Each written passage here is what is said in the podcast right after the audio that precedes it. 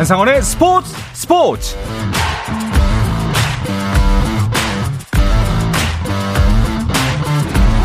스포츠가 있는 저녁 어떠신가요? 아나운서 한상원입니다. 오늘 하루 이슈들을 살펴보는 스포츠 타임라인으로 출발합니다.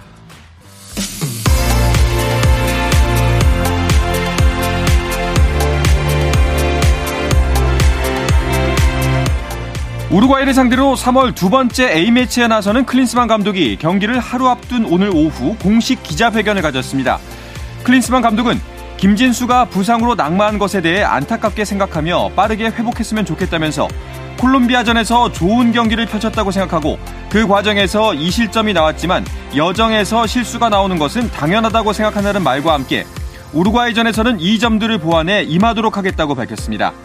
한편 대한축구협회는 국가대표팀 친선 경기 콜롬비아전에서 부상을 당한 김진수는 정밀 검사 결과 요추 2번 좌측 횡돌기 골절로 확인됐다고 발표했습니다. 이로 인해 김진수는 두 달 가까이 경기에 나서지 못할 전망입니다.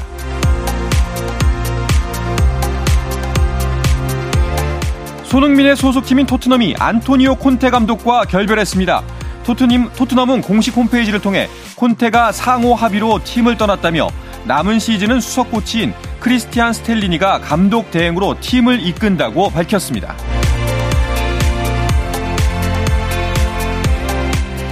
포르투갈 축구대표팀의 호날두가 A매치에서 두 경기 연속 멀티골을 기록했습니다. 포르투갈이 유로 2024 예선 조별리그 제2조 2차전에서 룩셈부르크를 6대 0으로 대파했는데요. 호날두는 전반에만 두 골을 책임지며 대승에 앞장섰습니다.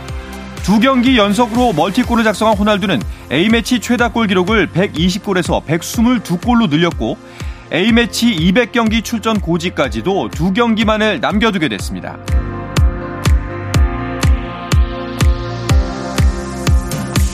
미국 LPGA 투어 드라이브온 챔피언십에서 안나린이 4위에 올랐습니다. 안나린은 대회 최종일 4라운드에서 보기 없이 버디 5개로 5타를 줄여 합계 18언더파, 단독 4위를 기록했습니다. 고진영은 17언더파 공동 5위, 3라운드에 공동 2위까지 올랐던 신인 유해란은 16언더파 공동 7위로 데뷔전을 마쳤습니다. 우승은 잉글랜드의 조지아 홀과의 연장전에서 승리한 프랑스의 셀린 부티에의 몫이었습니다. 세계 최강 남자 사브로 대표팀이 부다페스트 월드컵 단체전에서 짜릿한 역전 우승을 차지했습니다. 김정환, 구본길, 김준호, 오상욱 등 도쿄올림픽 금메달 멤버가 그대로 나선 대표팀은 단체전 결승에서 독일의 45대 44로 승리했는데요. 돌아온 막내 에이스 오상욱이 한 점만 내주면 경기가 끝나는 위기에서 넉 점을 잇따라내며 짜릿한 역전승을 이끌었습니다.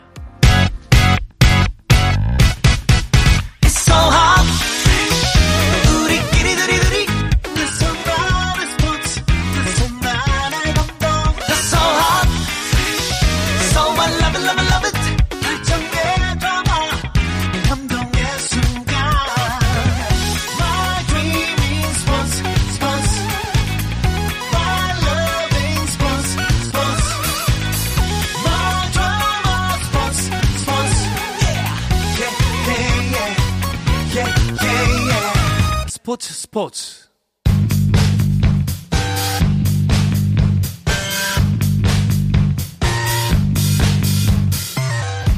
귀에 쏙쏙 박히는 야구 이야기 스트라이크 존 시작하겠습니다. KBS 스포츠 취재부의 김도환 기자, 스포츠월드 이혜진 기자 함께합니다. 두 분 어서 오십시오. 안녕하세요. 반갑습니다.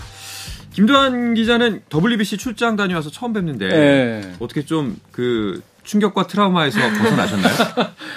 아니 뭐 충격도 충격이지만 네. 지금 그 출장비 출장이 줄어들어 가지고요. 네. 출장비 반납판이라고 지금 행정 아~ 서류 막 작성하고 있고 네. 또 일본어를 제가 굉장히 좀 준비를 해갔었는데 아, 그렇죠 일본어였죠. 아 일본어 용어 하나도 못 써먹고 그냥 돌아왔습니다. 아, 안타깝습니다. 그러게요. 일본어를 친히 또 준비해갔는데 인터뷰를 하기 위해서 네. 안타깝네요. 아. 그런데 어 뭐 이게 다행이라고 해야 될지 뭐라고 해야 될지 그래도 일본이 우승을 하면서 우리가 패배한 것이 뭐 그렇게 되게 배 아픈 것까지는 아닌 걸로 이렇게 자꾸 로스가 줄어드네요. 저는 네. 뭐 그걸 떠나서 일단 정말 잘하는구나 아, 이렇게 감탄을 하고 또 인정을 할 수밖에 없었는데요. 음. 일정 같은 거는 사실 이번에 메이저리그 사무국이 살짝 중간에 뭐 변경을 하기도 했잖아요. 네. 그래도 전체적으로 보면은 어떻게 이렇게 좀 정해진 각본처럼 딱딱 들어맞을 수 있는지 특히 일본과 미국의 그 결승전 마지막 장면 있잖아요. 아. 모두가 다 박수를 쳤던 네. 그 장면이 저도 오랫동안 좀 기억에 남을 것 같습니다. 그 이제 만화책을 보면 그런 장면이 많이 나오거든요. 정말 네. 만화책 같은 이야기가 그대로 준결승에서도 그랬고요. 결승에서도 그랬고요. 야, 참 그 그리고 거기의 주인공은 오탄이었고. 네. 그 만화책에.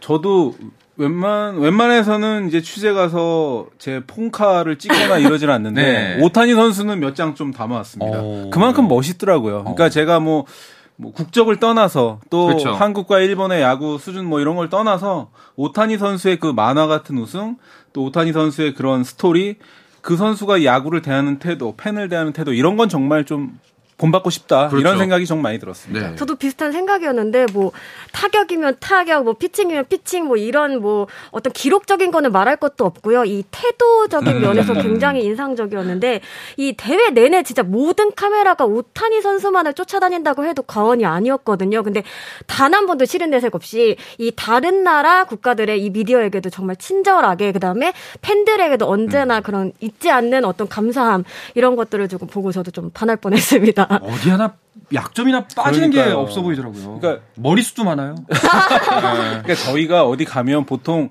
이 사인볼 민원이라 그래서 네. 뭐 가끔 지인들이 연락이 오잖아요. 그럴 수 있죠. 보통 그러면 네. 한국 선수 사인볼 민원 네. 아니겠습니까? 근데 이번에 오타니 선수 사인 받아달라는 얘기를 너무 많이 들었어요. 오. 뭐 취재진이 받지 못하는 룰 때문에 제가 못 받았지만 그래서 그쵸. 도쿄돔 바깥에 가서 가격을 봤거든요.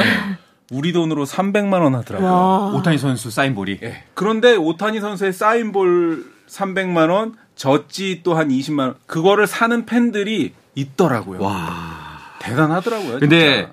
그것도 참 이해가 가는 게 이번에 WBC에서 그 마지막 장면 오타니와 트라우스의 그 마지막 대결이 시청률로도 입증됐잖아요. 네, 맞습니다. 일단 미국과 일본의 결승전 자체가요, 미국에서만 448만 명이 와. 봤다고 해요.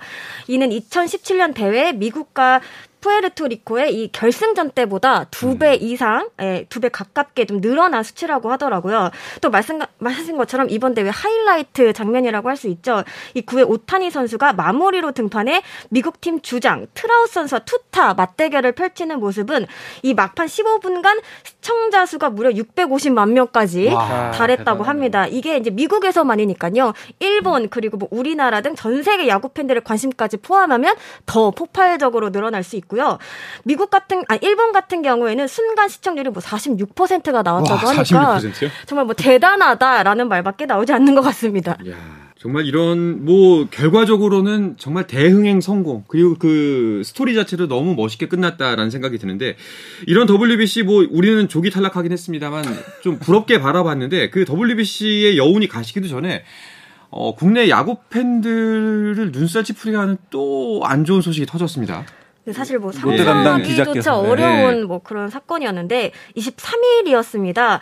롯데 투수 출신 서준원 선수가 미성년자를 대상으로 범법 행위를 했다라는 사실이 드러나 음. 경찰 조사를 받았고 이후에 검찰로 이관됐다는 사실이 전해졌습니다. 네. 롯데는 이날 곧바로 징계위원회를 열었고요. 검찰 기소 여부와 관계없이 구단이 내릴 수 있는 최고 수준의 징계죠. 퇴단을 결정을 했습니다. 동시에 대표이사의 이름으로 사과문도 발표를 했는데 있는데요.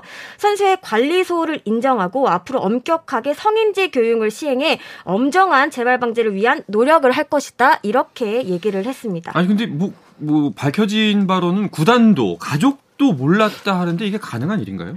네, 주변에서 뭐 충격적이다 이런 반응이 나오는 게 주변에서 정말 아무런 낌새를 차리지 못했다고 합니다. 뭐 음. 구단은 물론 에이전시 가족들에게도 한마디 말이 없었다고 해요. 본인이 직접 변호사를 선임해서 대응을 해왔던 것으로 알려졌습니다. 검찰에 따르면 이 서준원 선수가 지난해 8월 온라인을 통해 피해자를 알게 됐고, 그 다음에 지난해 말에 이제 어, 고소를 당했는데 네. 이후에 이제 부산지검에 송치가 됐고 21일 구속 영장 실질 심사까지 진행이 됐거든요. 이 석 달이 넘는 시간 동안 그 누구에게도 알리지 않았고 마무리 캠프, 질롱 코리아, 스프링 캠프에 이어지는 이 빡빡한 일정을 모두 소화를 했습니다. 어. 심지어 시범 경기에도 세 차례 등판을 했었는데 그렇죠. 이 구속영장 실질 심사를 하루 앞둔 20일에도 3인님 무실점을 기록했습니다. 그러니까 뭐 네. 지금 보시면 역대급 재능을 가진 선수 또는 뭐 우리가 소위 얘기하는 유망주 선수 아닙니까? 네. 그러니까 롯데자이언츠의 그 유망주 한 명이 이러한 거의 뭐 성범죄죠. 이렇게 해서 음. 지금 어 거의 나락으로 떨어진 그런 상태인데 그 핵심을 보니까 이 서준호 선수가 2000년생이니까 굉장히 어린 나이잖아요. 그렇죠. 그런데도 불구하고 이제 또 그 상대방한테 신체 사진을 찍어서 보내달라라고 했다는 게 이제 음. 범죄 혐의예요. 그러니까 죄질도 지금 굉장히 좀 좋지 못하고 또 서준호 선수가 그또 말씀하신 대로 롯데 구단 야구 팬들한테 거짓말을 또 했다는 점 음. 여러 가지가 지금 겹쳤기 때문에 WBC의 그 후유증 여기에 지금 롯, 저 롯데자이언츠 서준호 선수의 이런 문제 때문에 지금 뭐 엎친 데 덕친 격으로 지금 정말 뒤숭숭한 분위기입니다. 구단 분위기 지금 굉장히 안 좋겠는데요? 그렇습니다. 일단 뭐 시범 경기 성적 자체도 좀 좋지 않아요. 네. 사실 비시즌 보강을 좀 착실하게 했던 롯데거든요. 그렇죠. 올해 한번 해보자 이런 좀 얘기들이 정말 많았는데 남대없이 좀 음. 어떻게 보면 야구 외적인 이슈로 도마 위에 오르니까 플런트는 물론이고 이 선수들도 굉장히 좀 당황하고 놀란 음. 기색입니다. 사실 구단으로서는 좀 괘씸죄도 있을 것 같은데요. 아까 이제 선배께서 말씀하신 것처럼 이게 얼마 전부터 야구 커뮤니티를 중심으로 좀 어수선한 분위기가 감지가 됐고 급게 이름 이니셜이 하나둘 좀 나오고 음. 있었어요. 이에 롯데가 좀 물어봤었다고 해요. 네. 여러 번 물어봤는데 했는데 그때만 하더라도 서준원 선수가 아니다. 다른 이유로 뭐 검찰에 갈 일이 있다. 뭐 법원에 갈 일이 있다. 이런 식으로 얘기를 했지 이 사안에 대해서는 좀 함구를 했다고 합니다. 음. 결국 뭐 롯데 입장에서는 뭐 방출이라는 그런 어떤 큰 카드를 꺼낼 수밖에 없었을 것 같습니다. KBO도 굉장히 당혹스럽겠는데요. 네, KBO 역시 KBO가 이제 WBC가 끝나자마자 사과문을 발표했잖아요. 그러니까, 예. 성적에 대한 사과문 그리고 어, 우리나라의 국제 경쟁력을 높일 방안을 이제 발표를 했는데 그거 나오고 나서 일주일도 안 돼가지고 이런 사건이 났기 때문에 지금 일단은 뭐 퇴단인데 KBO가 뭐 자체 징계 이런 것뿐만 아니라 일단은 서준호 선수는 야구 선수로서 이제 재계할 길은 막혔다고 이제 보면 음. 될것 같고요. 더 근본적으로 뭔가 좀 근본적인 대책이 필요하다 이제 저희가 이렇게 말씀을 드리는데 제가 어리다고는 했지만 2000년생이니까 20세가 넘은 성인이거든요. 성인이죠. 저도 비슷한 생각인데 서준원 선수 같은 경우는 2000년생이지만 결혼도 했고 아이도 어, 있어요. 네. 그렇다 보니까 책임감이 좀 커야 되지 않나. 선수 뭐 비단 서준원 선수뿐만이 아니라 모든 선수들이 좀 책임감을 가지고 그리고 한 가지 좀 강조하고 싶은 게 손바닥으로 절대 하늘 가릴 수 없거든요. 음. 이게 숨긴다고 숨겨질 일이 아니라는 거를 좀 명심했으면 좋겠습니다. 그래도 또 이런 와중에도 시범 경기에는 팬들이 많이 몰리고 있죠. 네, 우려와는 달리 야구 개막을 기다리는 팬들 네. 많은 것 같습니다. 26일 어제였죠. 전국 5개 구장에 총 2만 4,739명의 어. 관중들이 몰려들었다고 해요. 또 이른바 이승엽 더비로 관심을 모았던 잠실의 이제 삼성 두산전에는 6,199명이 음. 찾아왔다고 합니다. 또 이뿐만이 아니요. 사실 뭐 지난 18일, 19일 어, KT 삼성전에는 만 명이 넘는 관중들이 삼성 라이온즈 파크를 찾기도 했고요. 또 이게 주말 시범 경기가 유료라는 점을 감안하면 더 의미가 있을 것 같은데 시범 경기 같은 경우에는 주중엔 무료지만 주말에는 네, 유료거든요. 물론 이제 정규 경기에 비해서는 저렴한 가격으로 입장할 수 있다고 하지만 좀 의미 있는 수치가 아닐까 싶습니다. 네. 뭐 다행히 야구에 대한 인기가 식지 않은 거는 다행이긴 한데 뭐 롯데 이야기 좀 더 해보면은 사실 서준호 선수 문제가 아니었어도 성적이 안 좋았잖아요. 아, 그렇죠. 네. 여한 경기에서 2승을 올리는데 그쳤습니다. 네. 지난 겨울 외부 FA 로만 3명을 꽉꽉 채워 영입한 음. 팀이거든요. 꽤 잘했다는 평가도 들었어요. 네, 그렇습니다. 네. 사실 뭐 연습 경기 때만 해더라도 분위기가 그렇게 나쁘지 않았는데 일단 시범 경기 들어서면 좀 페이스가 좀 떨어진 그런 모습이고요. 사실 뭐 시범 경기는 시범 경기일 뿐이다 이런 얘기 많이 하는데 음. 이게 선수들 입장에서는 절대 그렇지 않다고 해요. 이게 패가 쌓이면 네. 아무래도 좀 조급해지고 좀 불안감이 쌓일 수 있기 마련. 마련인데 일단은 점검하고자 했던 세부적인 사항들 위주로 좀 가보자라고 하고 있는 것 같고 같고요.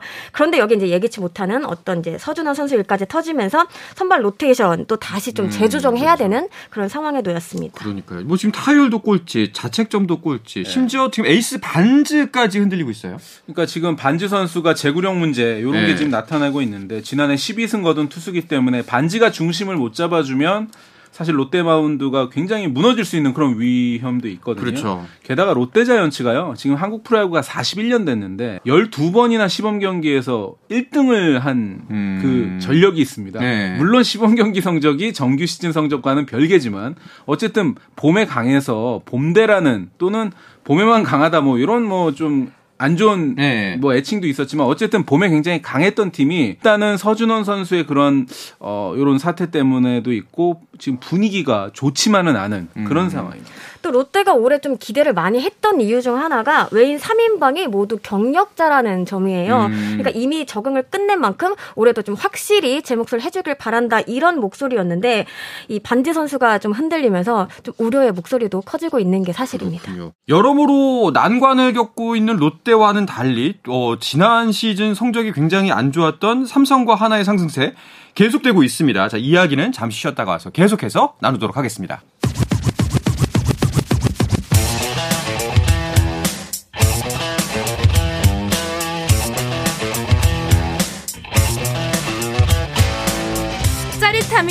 살아있는 시간 한상원의 스포츠 스포츠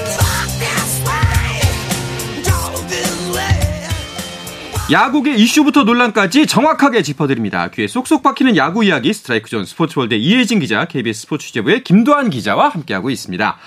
어, 앞서 말씀드렸던 것처럼 삼성의 행보가 심상치가 않아요. 어, 어제 같은 경우에는 두산을 상대로 8연승 이어갔죠? 네, 뭐 삼성 라이온즈가 시범 경기지만 달리고 있습니다. 네. 특히 이제 두산 베어스가 삼성 출신 이승엽 감독을 사령탑으로 영입을 했는데요. 이틀 연속 이겼기 때문에 8연승까지 지금 기록을 했고요. 가장 먼저 시범 경기 10승도 달성했고 이성규 선수가 네. 시범 경기에서 홈런을 무려 5개나 지금 와. 때렸거든요.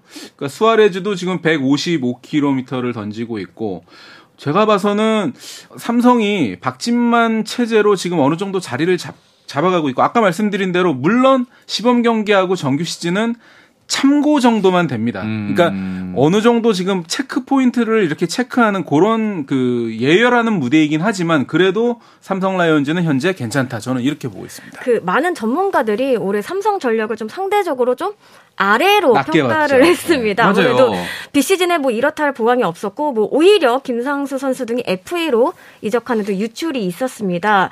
그래서인지 정말 스프링 캠프에서 지옥 훈련을 감행을 하더라고요. 음. 이 베테랑 강민호 선수조차도 막 혀를 내두르면서 힘들어 죽겠다. 이게 아침 일찍 나가서 해가 완전히 진 뒤에 숙소에 도착하는 일이 너무 많다. 막 이렇게 네. 털어놨던 것이 기억이 나는데 당시 박진만 감독이 7위 팀이 어떻게 상위 팀과 똑같이 훈련할 수 있는 있느냐. 그래서는 안 된다. 이렇게 좀 강조를 했거든요. 사실 연습 경기 때만 하더라도 좀 연패에 빠지면서 좀 분위기가 좀 가라앉는 듯 했거든요. 근데 일본 프로야구 요미우리 자이언츠를 상대로 승리를 거둔 다음에 이제 급격히 좀 살아나는 오. 모습이 보이더니 그 흐름이 시범 경기에까지 이어지더라고요.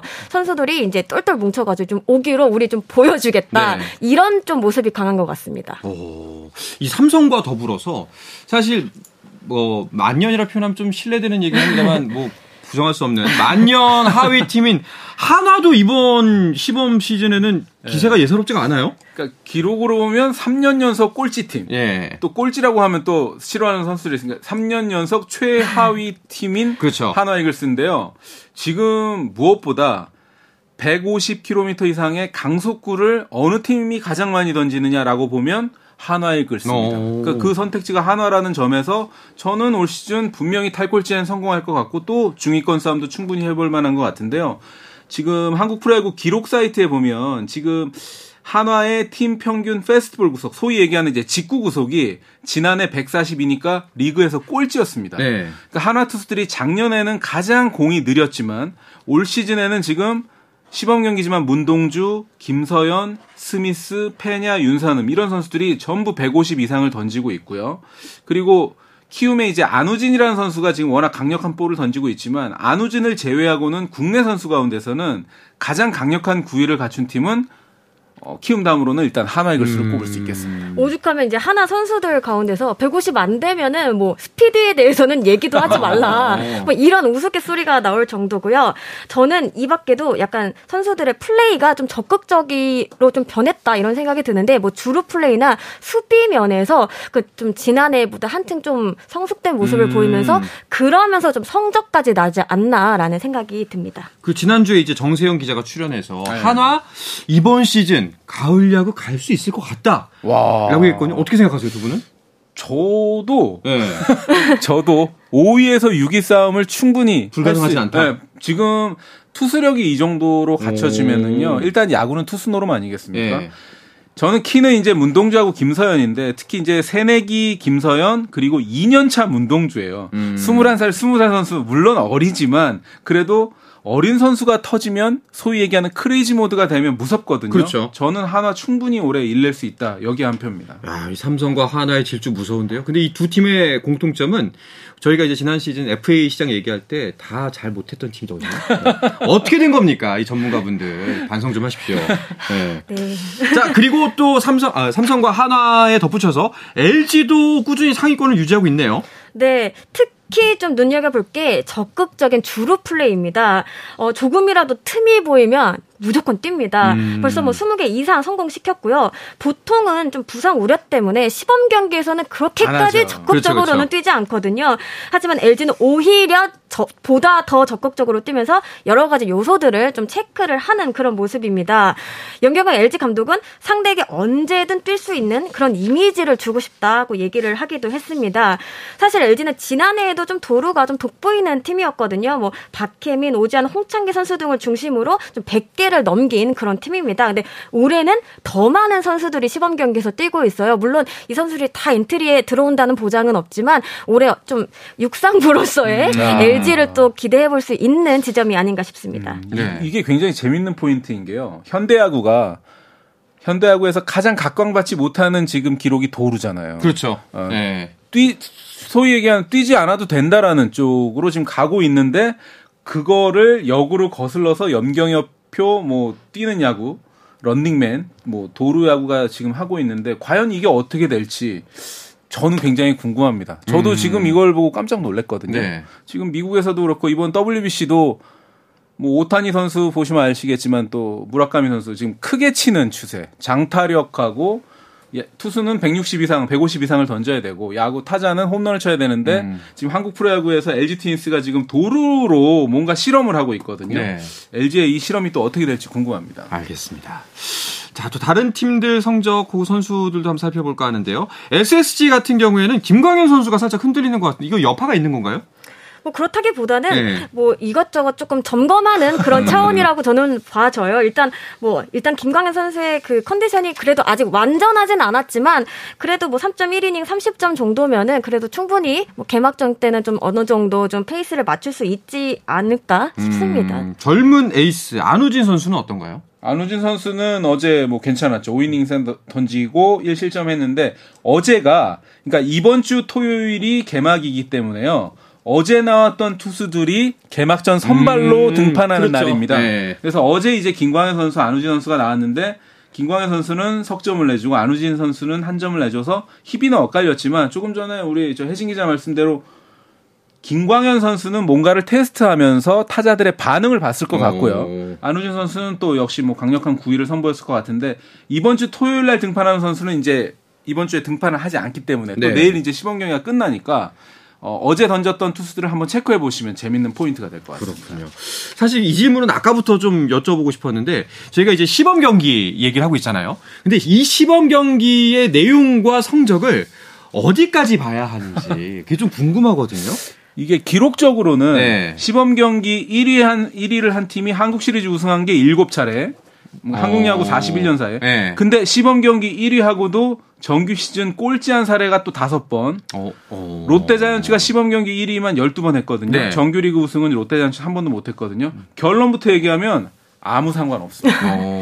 어. 네. 1위 한 팀이 1위 할 수도 있고 1위 한 팀이 꼴찌 할 수도 있어요. 이거 어떻게 보세요? 저도 그렇게 생각을 하고요. 사실 그 이 기간에 베테랑들이나 완전한 이제 주전 선수들이라고 할 만한 선수들은 100% 온 힘을 다 쏟아붓지 않는 경우도 사실 많아요. 음. 부상이나 이런 컨디션 조절 때문에 대신에 이제 좀 자신의 이름을 알려야 되는 그 루키 선수들을 네. 좀 눈여겨 볼 수 있는 시기가 될 것 같아요. 음. 그런 점에서 보더라도 시범 경기 성적은 사실 구단 입장에서는 좋아도 걱정, 나빠도 걱정이라고 그렇죠. 해요. 네. 음. 좋으면 어 이게 정규 리그에서는 또 달라지는 거 아니야? 그리고 이제 나쁘면 어 이 흐름이 계속되는 거 아니야? 이렇게 그 걱정을 한다고 하는데 그것보다는 좀 새로운 그런 좀 스타들을 한번 눈여겨 볼 수 있는 좀 엿볼 수 있는 그런 무대로 보는 게 좋을 것 같아요. 이게 네. 야구가 참 어려운 게요. 네.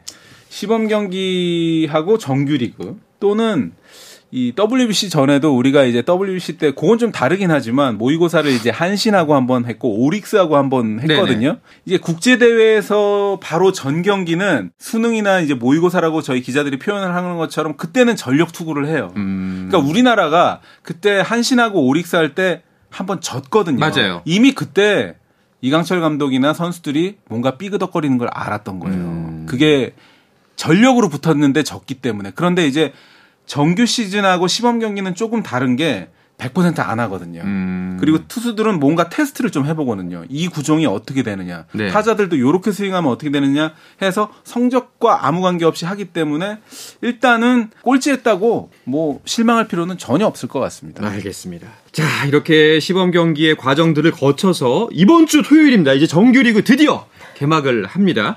어, 30일 날 미디어 데이가 있고 4월 1일 토요일 날 개막을 하게 되는데 토요일 날 대진은 어떻게 돼 있나요? 수도권 경기가 많더라고요. 네. 어, 그 한화와 키움이 고척에서 또 기아와 SSG가 인천에서 음. LG와 KT가 수원에서 또 롯데와 두산이 잠실에서 네. 열리고요. 또 대구에서는 NC와 삼성이 첫 대결을 펼칩니다. 그렇군요. 올 시즌에는 이제 뭐 새로운 사령탑들도 있고 또 여러 가지 또 새로운 볼거리가 많겠죠. 네, 특히 가장 관심 있는 이제 매치는 삼성하고 두산인데요. 개막전에는 그렇죠. 없지만 네. 네. 두산 베어스의 이승엽 감독이 워낙 삼성이라는 색깔이 강하거든요. 그렇죠. 그래서 이제 시범 경기 어제도 그랬지만 앞으로 두산하고 삼성 경기는 이승엽 매치가 이제 시작이 될 것 같고요. 그리고 조금 전에 말씀드렸던 연 염경엽 감독 그리고 박진만 감독도 새로 지휘봉을 잡았기 때문에 이 팀들의 경기도 굉장히 흥미로울 것 같습니다. 알겠습니다. 자, 그러면은 뭐 일단은 사전 점검부터 해보죠. 개막하기 전에. 자, 두 분께서는 어떤 팀이 우승할 것 같습니까? 참 어려운 질문입니다. 진짜 어렵네요. 음. 2년 연속 우승하기가 굉장히 힘들어 힘들 수도 있지만 네. 그럼에도 아, 정말 어렵네요, 이게. 저는 SSG가 그래도 강력한 우승 후보일 것 같고요.